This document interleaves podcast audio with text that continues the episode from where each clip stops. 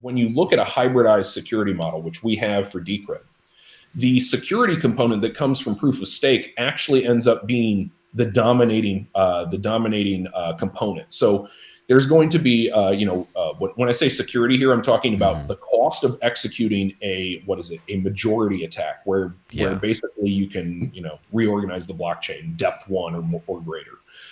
The majority of the cost of that goes to, it's dominated by proof of stake. Once the cost of a coin is over, I don't know, like $10 or $15 or $20. In the case of Decred, these things vary depending on supply for everybody.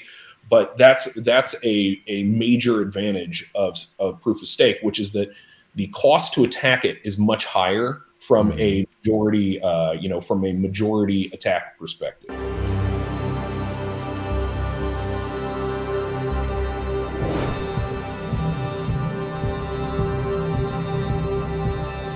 Over the past two podcasts, I've been exploring the crypto consensus issue, comparing proof of work to proof of stake, and kind of getting the most energetic and knowledgeable and passionate people I could find to advocate strongly in favor of one or the other, while of course, acknowledging some of the inherent trade-offs between them.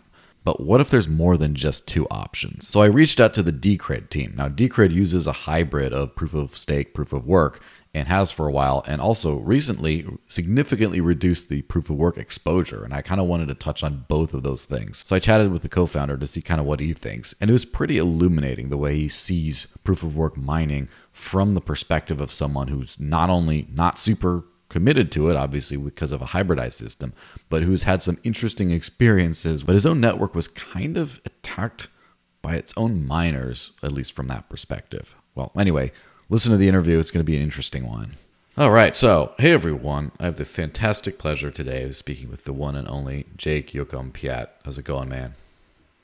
Pretty well. Yourself, Joel? I'm doing pretty well. Just trying to understand this crazy and fast advancing space. Oh, really quick, do you want to just tell people about who you are, what you do? Sure thing. My name is Jake Yocom-Piatt. I am the CEO formerly of Conformal Systems and currently of Company Zero. And Company Zero is the lead contractor for the Decred project. And I'm effectively, at least for a short time longer, the project lead for Decred. And, I build open source software and blockchain stuff. And I've been at this since 2013. So what is that now? Like we're on year 9 or something like that. Yeah. So I've been in the game a while. We used to work on Bitcoin. We got tired of that. It was too centrally planned for my tastes, and then we moved on and created our own project. We actually have a lot of similarities with the project that I know you've been working with for a long time, which is Dash. Yeah, yeah, that's for sure. It's kind of an interesting story. It's almost like, some people might call it like a supervillain origin story, or a superhero origin story, where everyone kind of wanted to contribute something cool to Bitcoin at a certain juncture, and then it just didn't work out the way they wanted to, and then they said, well, I still think this is important to figure out. Let me go do this off on a different chain. And today that seems to be less of a, it seems to be a little bit more people just go right to trying something new. But it seems it's like that initial group of people and projects that were trying to, saw Bitcoin's potential, were pretty amazed by it and decided to try to improve it. And it didn't quite work out that way. And then they decided to do something else. Yeah. I think that sounds like it's a common problem where it's like, a lot of people early in the space wanted to help build, and then, Bitcoin, the Bitcoin core developers were effectively a central planning committee, and what they said went. And so if they didn't like it, it wasn't going to happen. And it still is effectively like that, as much as anybody wants to create a narrative to the contrary. And this pattern, it still continues on to this day, which is, there's a very narrow range, sort of a narrow Overton window of what's acceptable in Bitcoin and what isn't. And if it's not in that Overton window, then, you can GTFO. And that's what I believe most of us ended up doing. Yeah, that's for sure. So one of the things that makes Decred different from a lot of projects is that it has neither proof of work nor proof of stake fully consensus system. And do you want to kind of talk about how that got created? Sure. So the way this ended up coming about is it was proposed by, you know, this identity Taco Time, and they came and they pushed it at me, and I was supposed to look at it. So what was interesting to me about it is this hybrid proof of work, proof of stake consensus system interleaves proof of work and proof of stake, where instead of it being just one or the other, or, you know, where one is secondary, you know, where one is you know, say proof of work is in charge, what it really did is it put proof of stake in charge, so that proof of work is really the, you know, the people who write to the ledger and create the blocks. But then when it comes to going, okay, well, what are we going to do? Are we going to change consensus rules? Are we going to release treasury payments? Are we going to you know, what other changes are we going to make? That really comes back to the stakeholders. So it interleaves the two protocols, the proof of work and proof of stake. And then, you know, what you can do is you can effectively pick up the benefits of both of them and wash out the, you know, the weak points of both of them. So that, for example, one of the benefits of proof of work is that it's unidirectional. You can't, you know, you can't mine two blocks at the same time and not pay the cost to mine both of them. So there's that, and it's harder to fork. You actually have to pay a concrete cost, and you can actually lose that, right? So it's effectively unidirectional and irreversible. Whereas proof of work is trivially, you know, multiplexed, where you can like create several blocks simultaneously and be like, well, it doesn't cost anything to me, so no, you know, no skin off my sack. So when it, you know, you can take the weakness of proof of work there, which is, hey, it's reversible, and you combine it with the irreversibility of proof of work, and then you get something that's net irreversible. So it allows you to wash out the weak parts of both, which I can get into in more detail a little bit later. Yeah. So before we get into like the more common like criticisms or debates around, you know, both those kinds of things. So as far as Bitcoin-based cryptocurrencies are concerned, it seems like in addition to security, proof of work mining also provides like a governance aspect to it, or in theory. And I mean, of course, history's kind of shown us that the reality just kind of shakes out a little bit different, but supposedly at the end of the day, the miners have the ultimate say as far as which chain they choose to mine on. And that's kind of been interpreted by the Bitcoin community, the Bitcoin Cash, SV, everything else community as the way the governance is done, is by where do the miners go. Now, it seems like, if I'm not mistaken, as far as the governance aspect of making decisions, miners don't really have that big of a role in Decred. Is that right? Well, that's right. What we've done is we've made it so that a miner doesn't have sovereignty over the decisions that we make at the consensus level. So for example, if we propose a consensus change, the miners are welcome to hold on to their coins, stake them, and then participate in that governance system, but they're also welcome to mine those coins and then dump them. And you know, what we recently had seen was, and this is like a whole big tangent, but what we had seen was effectively that there was a cabal of miners who had mined an enormous amount of Decred and have effectively used it as a stick against the project, where they can, you know, they can control the price because they have a huge number of coins. And when I say huge, I mean 3 million plus, and our circulating supply is like, you know, what is it, 14 million now. So it's like, we're talking, you know, on the order of 25% of the circulating supply of Decred was held in a reserve by these miners and then used as a stick against the project. So they were always welcome to stake this and participate in the project, but instead it seems that they're more interested in using it as a stick to hold the project back and to also act as a tool for them to profit. So that's sort of what we've ended up seeing, and then how things ended up shaking out with our recent consensus change, where we reduced the subsidy of the miners from 60% of every block to 10%. Yeah. So about that stick, so they accrued a large amount of funds that could be used, if they decided to stake, it could be used to have I would say a large impact on the legit, so to speak, governance of Decred. But instead, they held on to this money and were just using it for market manipulation. Is that what I'm understanding? That's my read after having seen quite a bit of on-chain analysis related to this, to what has occurred, which is that instead of saying, hey, we're going to take these coins, we're going to participate in the governance and help, build Decred. What they did is they sort of covertly sat and had this huge cache of coins. Some of it was staked, but they weren't voting. So basically it was just, they were sitting and collecting gains from staking while they were mining. And then instead of, trying to say, hey, we hold a huge amount of this asset, maybe it would be good if we helped try to buoy the value of it, because that would buoy, sort of the value of our holdings. That is absolutely not the path they took. Basically, the position they've taken is, we will do whatever we can to control the price of Decred. And, sovereignty be damned. They didn't want to stake. They wanted to them, their priority was to control the price of Decred, not participate and enhance the project. Yeah. So a profit motive, like everyone who participates in the system, but in a kind of a zero sum way, not like I want to make money by doing something that benefits others, but like, I just want to make money, period. And I don't care if other people lose money. Yeah.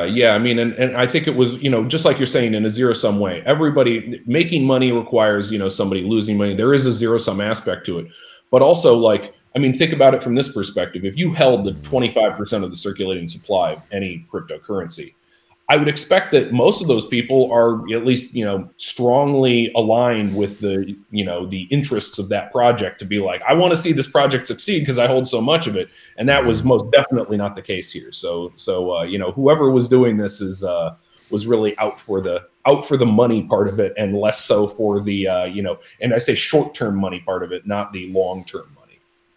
Yeah. So before we dive deep into that whole thing, because that seems to be the crux of this whole thing, of the balance between proof of work and stake and all that stuff.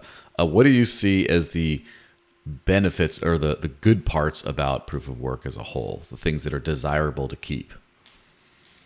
Well, let's talk about the various aspects of proof of work. So one of the good ones is the irreversibility. It's sort of a forward running process.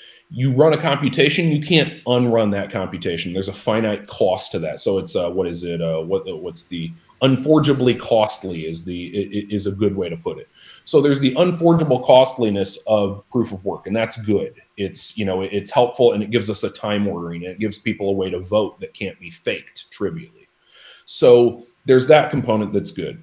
Another component of it that's good is that it adds entropy. So anytime you're dealing with one of these systems where you're voting, in order to have fair voting, the voting needs to be random. So there needs to be effectively a sortition on the votes. So you put all the votes in a bucket, and then you jumble them.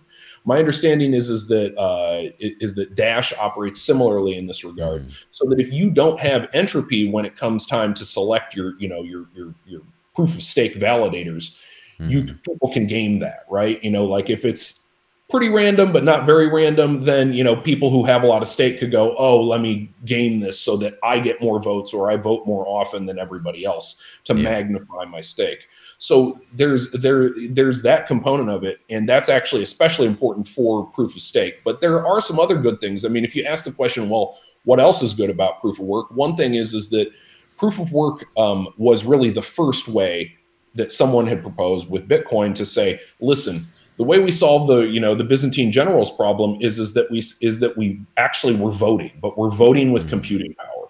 And so voting with computing power has all these nice properties. It allows you to vote, and it can't be faked. So, at least early on, this was a great way to roll. But then it comes back to, okay, well, who's in control of all the hash power? And so early on, that's obviously a really great way to move. But as sort of the industry matures, then things like hash power become really concentrated. So there's definitely some downsides to proof of work as well. Yeah. So what are these kinds of downsides you see? Well, one of the biggest ones is the centralization, right? Because hash power, when it started, it was, hey, do you have a computer? And then run the computer. That was pretty, egalitarian. People can, it was pretty distributed, sort of like, whatever it is, RandomX is with XMR. So it's nominally distributed. Not everybody has a whole bunch of computers. Oh, you run a computer in your basement, you mine some coins. That's cool. Nobody has a huge edge over someone else. But then you get into GPU mining and ASIC mining, and then it becomes this game of fabrication, right? Who can get these circuits fabricated cheapest and who can run them cheapest? And then, you know, that part of it, the economy of scale that comes with proof of work is really acute. And so if someone, once the expertise and the skills to fabricate these circuits are in-house, like say at Bitmain or, you know, say with other manufacturers, that expertise becomes very cheap. So for, I don't know, a few $1 million, you can spin up ASICs for whatever project. And then even though, let's say Bitmain can do that very quickly, they already have the, you know, they already have their manufacturer, they already have everything on lock, they have the capital, they have the you know, the, facilities to deploy it. Not everybody else has that. So if anyone else comes in and tries to compete, it's going to be very expensive for them relative to Bitmain, and then Bitmain will effectively eat their lunch. So there's, you know, that's one of the big downsides to proof of work. And now this obviously wasn't present early on in the game. So, you know, when people were GPU mining, it wasn't nearly as acute, or CPU, especially CPU mining. One of the other downsides is incentive alignment. That is, despite the fact that proof of work acts well as a way to create unforgeably costly, voting to vote on which block is valid and to create a stable blockchain, that part's great. But then the downside is, what incentive is there for someone who is a large miner to hold the asset? There's not a super strong incentive alignment. So for example, people might be incentivized to mine, but they're not necessarily incentivized to hold. So if you have, like, let's say you have 10% of the hash power of a proof of work chain, you'll get 10% of the coins. You could sell every last one of those coins you mine, and guess how many you get, you know, going forward. As long as you maintain your 10% of the hash rate, you get 10% of the coins. Mm-hmm. Whereas in a proof of stake, or, you know, a majority proof of stake blockchain, if somebody has 10% of the coin or 10% of the stake, that's okay, 10% of the stake supply. And then over time, more people will stake. And so that percentage drops. And then if they, let's say that, you know, that stake miner ends up selling lots of their coins, that reduces the amount of coins they have to stake. So, you know, on the flip side, there are some things where it's like these incentive alignment is a lot stronger with proof of stake than it is with proof of work. Yeah. So what are some of the things you like about proof of stake then? I think the incentive alignment, it's much stronger. So the incentive alignment for proof of stake is very similar to owning shares in a corporation, right? Mm. So if you own shares in a corporation, you want that corporation to succeed. You want it to do well. You want the value of those shares to go up so that you can profit and, you know, have made a good investment. And so that is a very powerful mechanism where it aligns the incentive of organizations and their investors. That's very good, and it's much better than proof of work in that regard. Another thing that's good about proof of stake is that when you look at a hybridized security model, which we have for Decred, the security component that comes from proof of stake actually ends up being the dominating component. So there's going to be, when I say security here, I'm talking about the cost of executing a majority attack where basically you can, you know, reorganize the blockchain, depth one or more, or greater. The majority of the cost of that goes to, you know, it's dominated by proof of stake. Once the cost of a coin is over, I don't know, like $10 or $15 or $20. In the case of Decred, you know, these things vary depending on supply for everybody. But that's a major advantage of proof of stake, which is that the cost to attack it is much higher from a majority attack perspective. Let's see other ones. Let's see strengths. Give me just a second. I want to make sure I'm not missing one. We did incentive alignment. We did security. People throw out a lot the energy expenditure angle. I don't know if that's something you value, because I've seen people on both sides valuing or not valuing it radically. I'm kind of neutral on that. I see that the people who talk big about, like, oh, we don't want to consume the energy, I feel like they're courting the ESG type investors. So it's a little bit more of a game for them where they're like, oh, we don't like energy expenditure. And it's like, well, what about all the data centers Google runs or Facebook runs or banks run? It's like, they got no problem with that. Mm-hmm. Yeah. So what are some of the downsides of proof of stake? One of the downsides of proof of stake is it's pretty substantial, and it's very particular to pure proof of stake, which is there's nothing at stake is what it's referred to, right? Because you can trivially validate multiple, candidate blocks in a blockchain, and basically effectively execute low or no cost reorgs to a blockchain. That is the nothing at stake problem, where because you're not expending something that can't be, gotten back like you do with proof of work, there's this reversibility to proof of stake, which is kind of daunting to a lot of people. So it's that, if you have no proof of work component, there's nothing irreversible about, a large reorg, like a depth 1000 reorg. That's obviously very bad for exchanges and, payment processors and all kinds of things like that. So these big reorgs you want to avoid them, but pure proof of stake makes that difficult, and it makes it it's trivially cheap to do that. And the way that this is handled by, say, Ethereum and a lot of other pure proof of stake systems is they have a penalty or slashing system in place, so that if you try to validate two blocks at the same time as a staker and you choose the wrong block, you are going to potentially lose some of your stake. I haven't looked at this in great detail, but my understanding is that you can lose some or all of the stake that you used to validate multiple candidate blocks. So that fixes some of the nothing at stake problem. And then I guess the other problem is, one of, I think, oligarchy versus meritocracy. Now, it's a little bit of a false dichotomy, right? Because proof of work, hey, when everybody had a CPU and it was CPU mining, okay, you want to talk about meritocracy? I see where that's going. I buy into that. But when it comes to meritocracy, and we're talking about Bitmain spinning up $5 million at ASICs in their mega facility somewhere in the mountains in China, it's like, the meritocracy discussion kind of goes out the window. So, that's one of the downsides of proof of stake, which is if you have 10% of the stake and you don't unstake it, you may have 10% or roughly 10% of the stake for the, foreseeable future. Yeah, with no real action. Yeah, so what was Decred's original breakdown as far as the block reward from stakers versus miners? We started with 60% for miners, 30% for stakers, and 10% for the treasury. And we did that because the way I justified it at the time was mining is expensive and it actually requires, special hardware and, facilities and all that. So it should be 60%. And then staking should be 30% because it doesn't require that. Not to mention, we didn't want to create what I would describe as too great a rate of effectively passive return or semi-passive return, because that draws in the wrong kind of people. And we didn't want to do that. So we did that, but in retrospect, I think I made the wrong call. I pushed for 60-30-10 and Taco Time pushed for 30-60-10.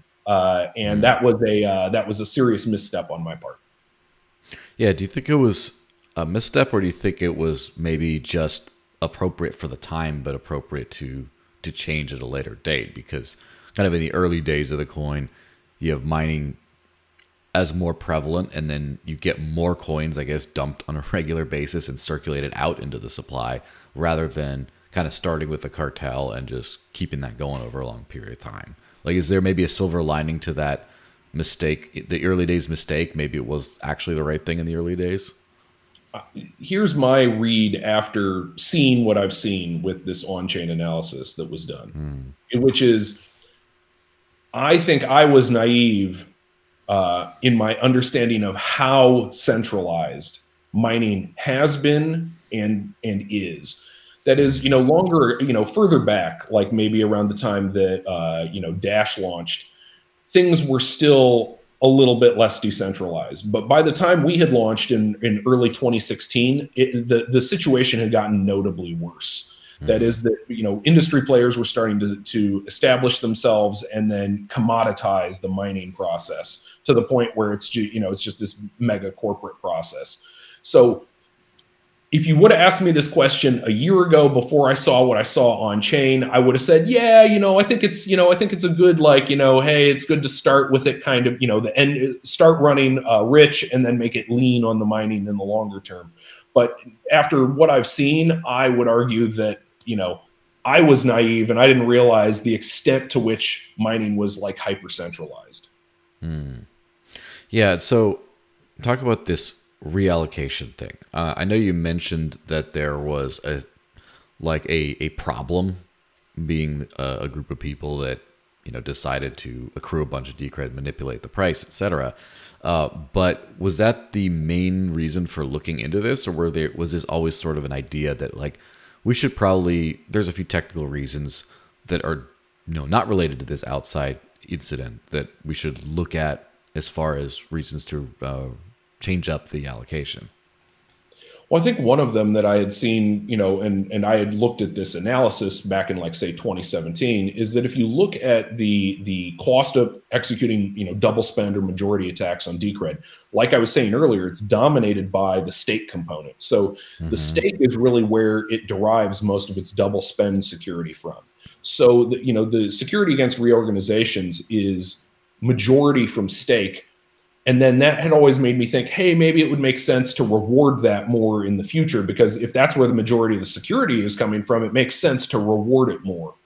The other thing that I had thought about was, hey, do we really want to go, you know, more, you know, richer on the proof of stake side at some point? Because, hey, it would be bad, and then the stakeholders will never vote it back the other way, and, you know, and all of that. And that was how I thought about it before seeing what I saw. And then once I saw what I saw, you know, in terms of, you know, coins flowing from a handful of Chinese exchanges, you know, nonstop to Binance to suppress the price for what is now almost 2 years.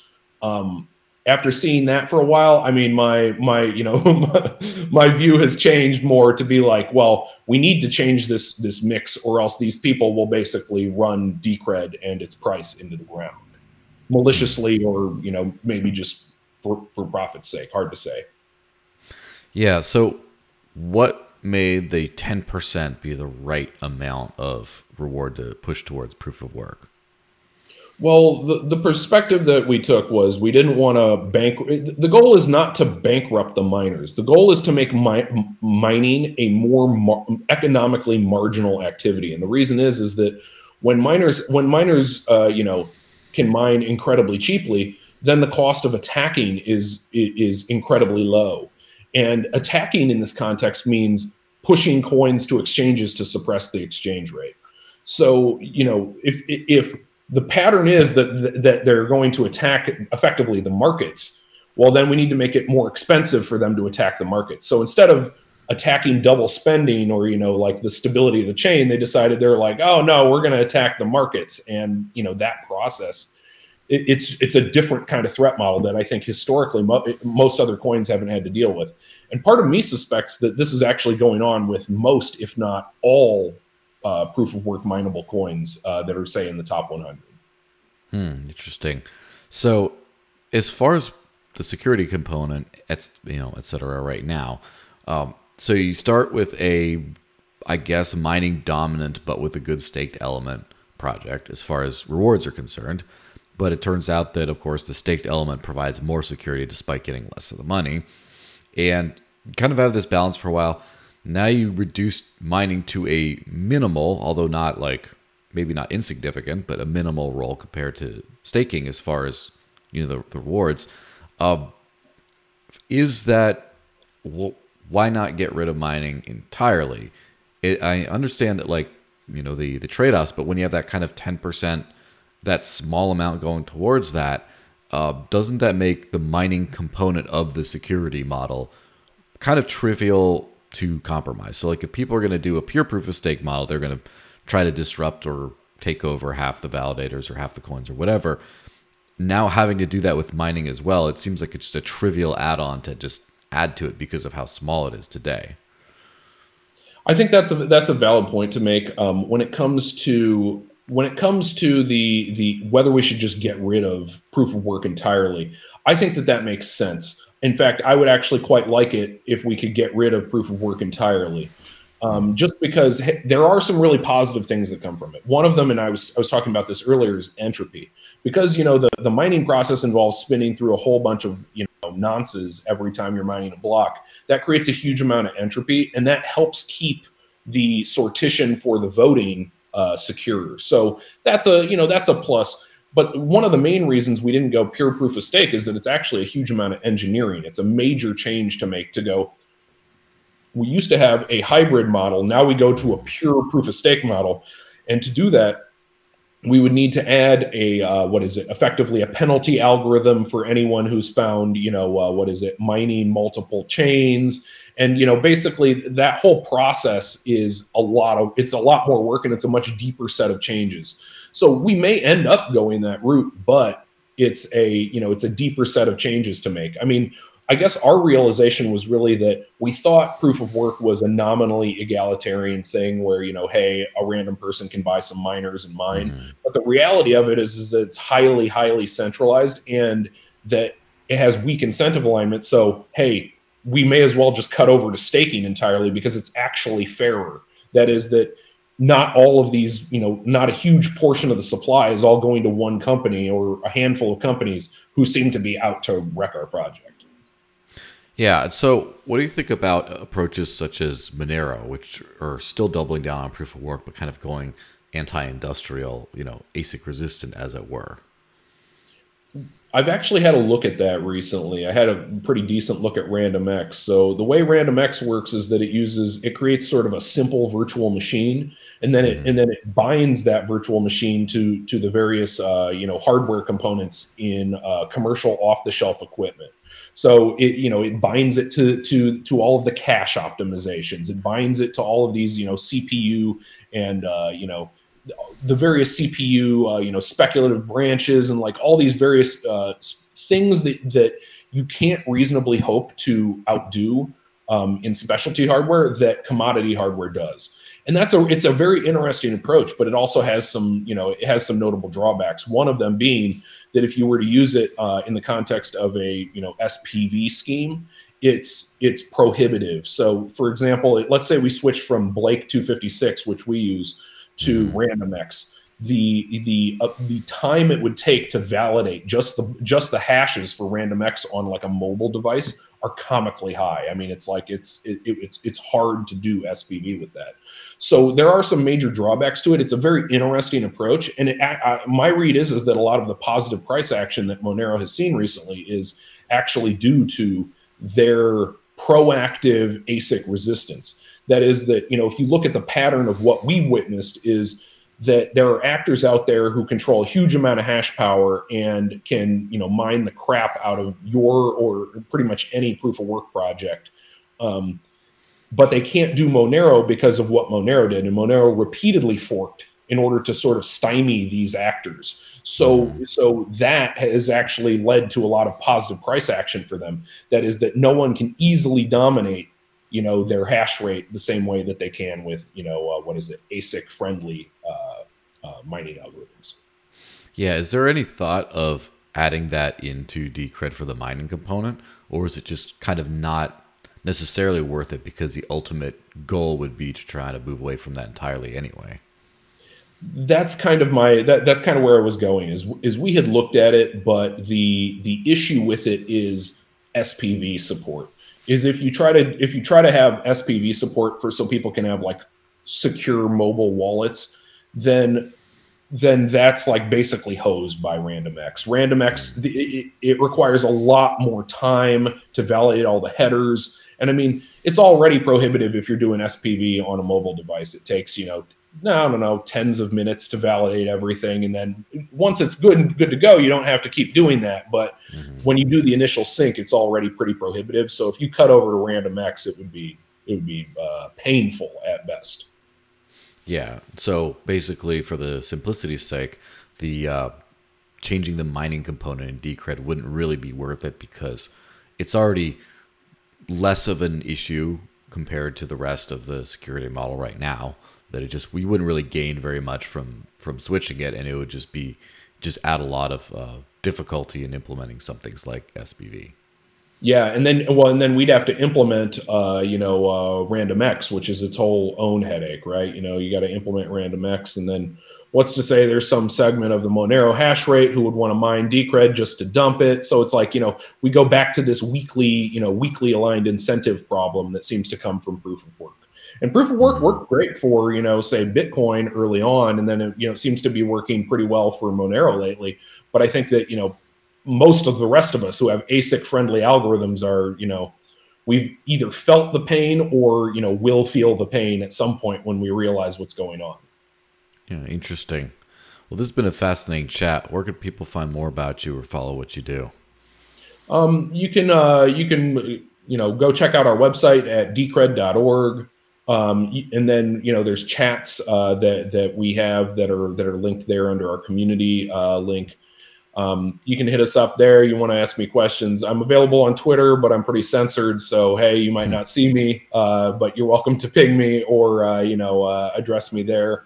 And that's, those are really the best ways to get in touch with us. And it's important to remember that the revolution will not be centralized. Absolutely. It sounds great. Well, thanks very much for being on. Hope you have a good one. Cheers.